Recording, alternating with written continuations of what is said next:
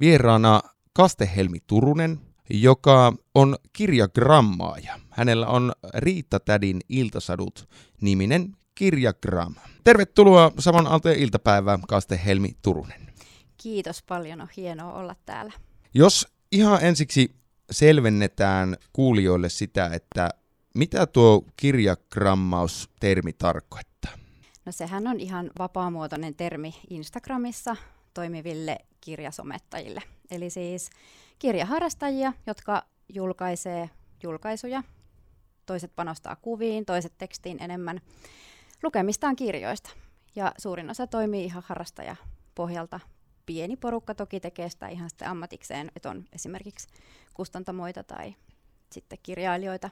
Mutta että tämmöinen ihana yhteisöllinen yhteisö Instagramissa, ja siis nimenomaan Instagramissa, että toki Facebookissa ja blogialalla näitä kirjatoimijoita myös, mutta että me toimitaan nimenomaan Instagramissa. Kyllä, se on se alusta. Kyllä.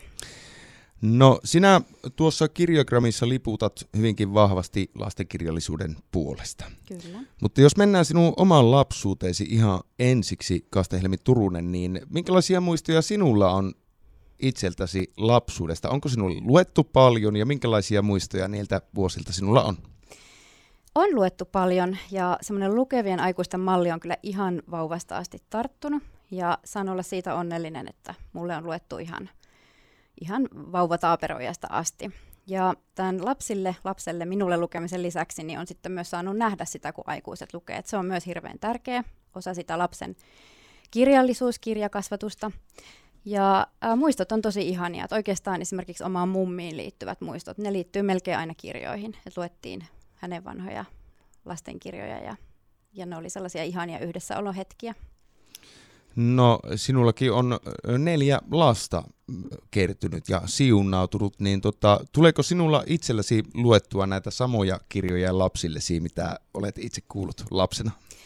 Olen lukenut. Ja ää, toisista kirjoista lapset on ihan tykännyt, mutta onhan ne toki vanhanaikaisia siis monet sadut ja aika pelottavikin. Et ihan kaikkiin, vaikka Topeliuksen satuihin me ei olla vielä yhdessä perehdytty, mutta kyllä me ollaan niiden klassikkojen äärellä myös oltu. Et esimerkiksi Maritta Kurenniemen Pukke Punamuurahainen on semmoinen vähän tuntemattomampi, mutta se oli mulle semmoinen oikein rakas kirjamuisto. Ja mä, kun se loppui, niin mä kirjoitin sille vielä oman jatko-osaan mummin kanssa ja kuvitin sen. Ja se on semmoinen, niin kuin, siitä lapset on myös tykännyt. Ja siinä on itsellekin vähän nostalgiaa havinnasta. Kyllä.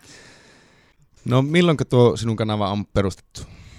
2020 elokuussa mä taisin luoda sen tilin, ja mä vielä vähän epäröin, että alanko julkaisemaan, että mä oikeastaan aloitin somessa vasta pandemia-aikana, että meidän kaikkien lasten harrastukset siirtyi sinne, ja kuinka se ollakaan löysin sitten itse kirjat.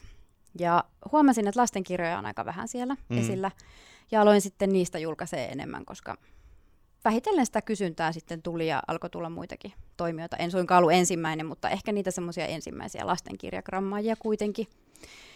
Ja siitä vuodesta 2020 lokakuussa mä taisin viettää synttäreitä et siitä asti. Mainitsit tuossa, että silloin äh, vähän epäröit siinä lähtökuopissa, niin oliko sillä jotain tekijöitä, mitä, mitä piti niin kuin tavallaan vaakapuntarissa pitää, kun kuitenkin tuommoista julkista tiliä lähdetään tekemään, niin mietitkö sinä, että mitä sinä haluat kertoa ja mikä ehkä sitten jätetään vähän niin kuin yksityiskäyttöön, mutta mutta oliko siellä jotain tämmöisiä tekijöitä, mitä piti puntaroida? Oli, oli kyllä. Siis mä mietin ennen kaikkea sitä, että riittääkö mulla asiantuntemus siihen, että kun ei ole mitään kirjallisuusalan koulutusta eikä, eikä kirjastotyötä esimerkiksi, mikä hyvin monella on, että, että kirjagrammissa on paljon kirjastolaisia.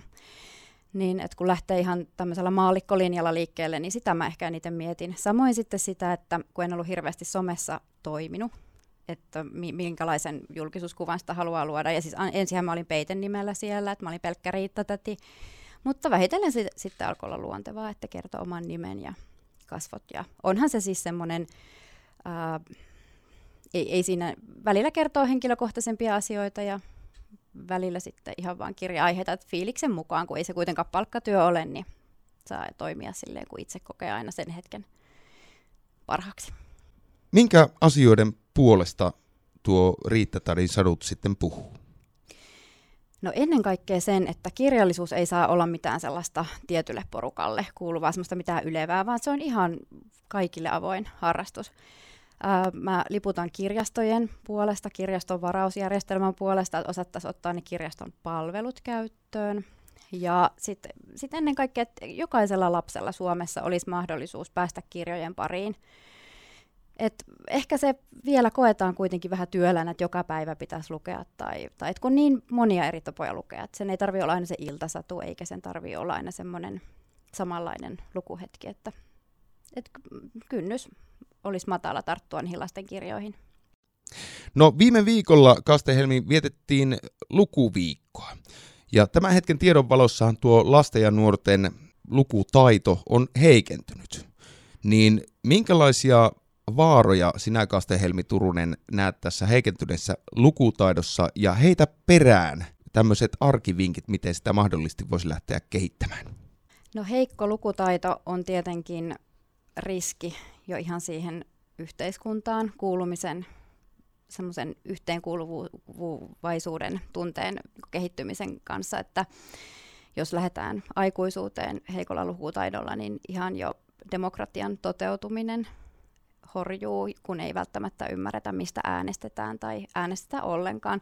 Eli siis ihan jo, että pystyy ottamaan asioista selvää, niin se vaatii lukutaitoa ja hyvää lukutaitoa. Ja toki kaikki tämä tietotulva, jonka keskellä eletään, niin vaatii hyvän lukutaidon ja sitten ennen kaikkea tämmöisen mediakriittisen lukutaidon, Kyllä. jota meidän täytyy sitten ihan lapsesta asti opettaa lapsille ja myös koulussa on tämä toki opetussuunnitelmassa huomioitu.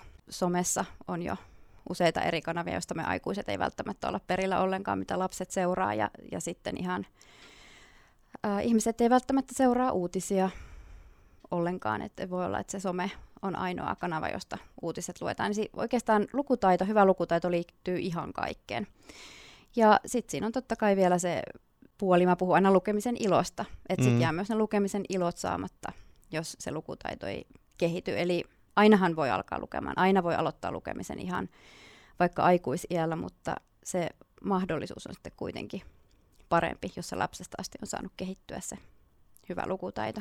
Kyllä, ja hyvä lukutaito, jos mitä enemmän lukee, se epäilemättä lisää myös mielikuvitusta ja sitä kautta mahdollisesti myös luovuutta aikuisiellä. Kyllä. Siis nämä on tietenkin niitä pitkään tiedossa olleita asioita, että paljon lukevat lapset, niin sanavarasto on parempi, se voi olla jopa 7-8 kertainen muistaakseni äh, lapsiin verrattuna, jotka eivät lue ollenkaan. Et siinä on ihan tällaisia huikeita hyötyjä ja, ja on tutkittu, että lapset, jotka lukevat paljon, joille luetaan paljon, niin sitten pärjää elämässä esimerkiksi koulupolulla paremmin.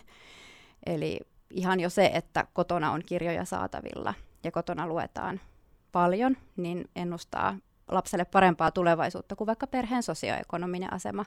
Niin sehän on oikeastaan aika semmoinen lohdullinen ja hyvä ajatus myös, että lukemalla pystyy edistämään sitä oman lapsensa elämää kyllä ihan huipulla tavalla. No mikä on tavallaan sitten, jos ajatellaan näin konkreettisesti määrää, niin minkä verran se lapsen olisi hyvä sinun mielestäsi Kaste Helmi Turunen lukea? Onko se kirja, kaksi vai kolme kirjaa päivässä? No kyllä se on lapsikohtaisesti asetettava se tavoite. Mm. Et, äh, esimerkiksi oma tokaluokkalainen lapseni sai ekaluokalla sellaisen tehtävän, että 10 minuuttia piti lukea ääneen kirjaa viik- päivässä ja nimenomaan ääneen, ja me sitten aikuiset sitä kuunneltiin. Ja mun mielestä se 10 minuuttia oli jo ihan semmoinen hyvä kompakti aika, että siinä kuitenkin sitten se kirja eteni. Ja mä muistan joskus kuulleeni semmoisen suosituksen, että semmoinen puoli tuntia päivässä lapselle niin on jo tosi hyvä. Mm. Mutta arjen haasteet on monesti sellaisia, että eihän se puoli tuntia joka päivä täyty. Niin. Että sit sitä voi palotella, vaikka mä oon iltasatuhetkiin ottanut tai iltapalahetkiin ottanut runokirjan. Ja meillä on ollut tällaisia iltapala-runohetkiä. Niin, eli yhdistetään tavallaan Kyllä. arki, arkirutiinit ja sitten tämä. Luku, lukutaidon kehittäminen. Miten sinä Kastehelmi Turunen näet äänikirjat? Jos ajatellaan vaikka sitä, että lapselle laitetaan se lukemisen sijaan äänikirja iltasaduksi. No äänikirjat on hyvä lisä siihen iltasatuun. Me tehdään monesti lasten kanssa sillä tavalla, että me ensin luetaan yhdessä joku kuvakirja tai sitten jotain lastenromaania, ja osa heistä neljästä nukahtaa jo siihen, ja sitten pannaan vielä äänikirja pyörimään, että se on semmoinen loppu, loppukevennys tavallaan siihen, mutta äh, se hetki, kun luetaan lapsen kanssa yhdessä, niin se on oikeastaan semmoista lapsen kanssa lukemista. Ja mun mielestä on ihana, että se lapsi saa havainnoida ja kysyä. Ja niin, eli vuorovaik- vuorovaik- vuorovaikutusta. Kyllä. kyllä. Et äänikirjan kanssahan se ei toteudu, ja mä muistan lukeneeni paljon hyötyjä siitä, että nimenomaan lapsi kuulee sen oman vanhemman turvallisen aikuisen äänen ja ollaan siinä hetkessä lähekkäin. Et siinä niin kuin monta semmoista turvallisuutta lisäävää tekijää, mikä sitä jää äänikirjan kanssa pois. Mutta se äänikirja on siitä kuitenkin hyvä formaatti, että kun lapset nauttii laitteista, varsinkin koululaiset, on laitteet kädessä paljon, niin ää, siinä puhelimessa on hyvä olla se äänikirjasovellus, koska sitten ne kirjat on kuitenkin aina saatavilla. Et se lisää sitä mahdollisuutta, että se lapsi tarttuu niihin kirjoihin, ainakin se äänikirjan muodossa. Niin kyllä mä niin pidän sitä hyvänä asiana kuitenkin sitä äänikirjaa.